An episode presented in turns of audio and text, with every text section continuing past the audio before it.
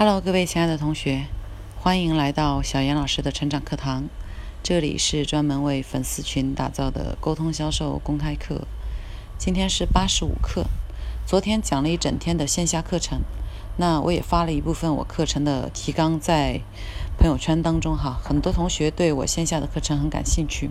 首先，接下来我会呃组织线下的课程。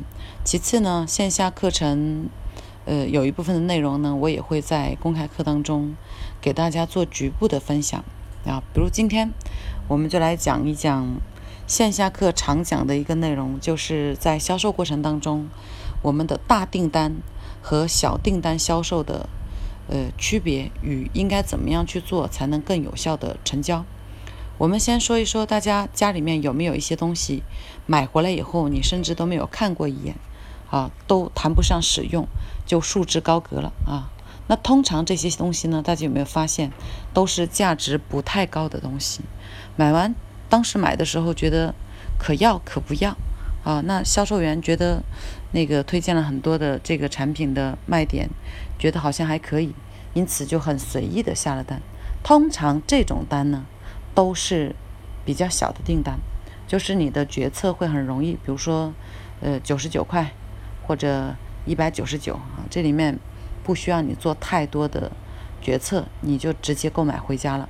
就像举个简单的例子哈，你发现家里没有洗发水了，那么你发现这个问题，下一步会做的就是直接去购买一瓶洗发水来解决这个问题。这个就是小订单啊。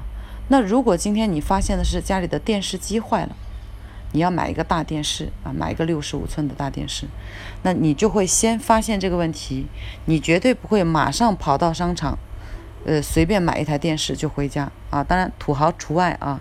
那正常来讲，这个订单比一九九、九十九都要大很多，因此在购买的过程当中呢，就会从发现问题，你可能要思考一下，收集一些信息。你可能想，哎，有很多种电视的品牌，小米不错，对吗？啊，那个。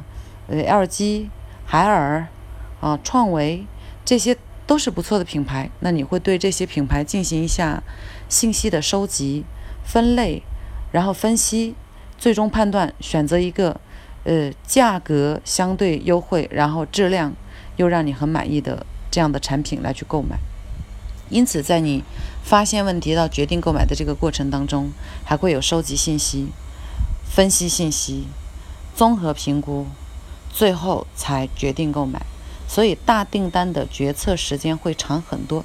甚至在买大东东大件的东西的时候，我们可能不是自己一个人做决定。例如，你要买辆车，你要买个房子，你可能要拉上自己的先生、太太、家里的呃亲人，然后自己擅长懂这一方面的朋友，帮助你一起来去判断决策，最终才会购买。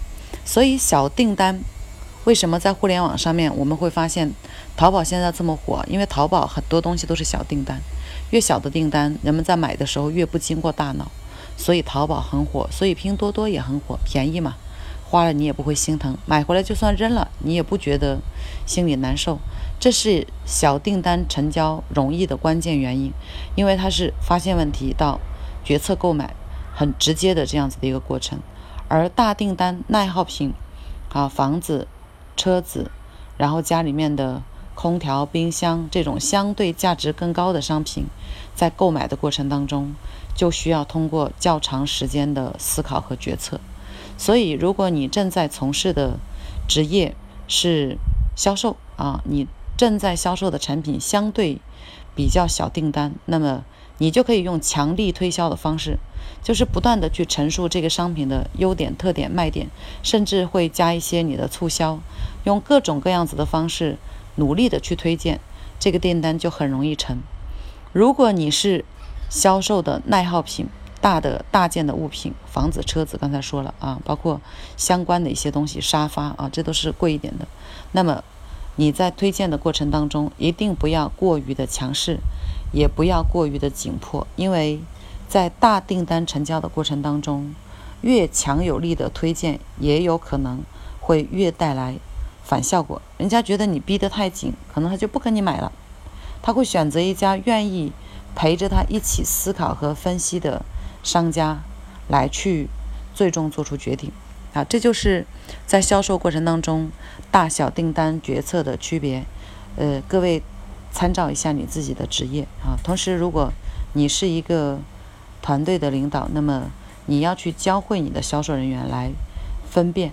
如果你们推广的是大订单，请给更多的时间来去建立关系，慢慢再去成交。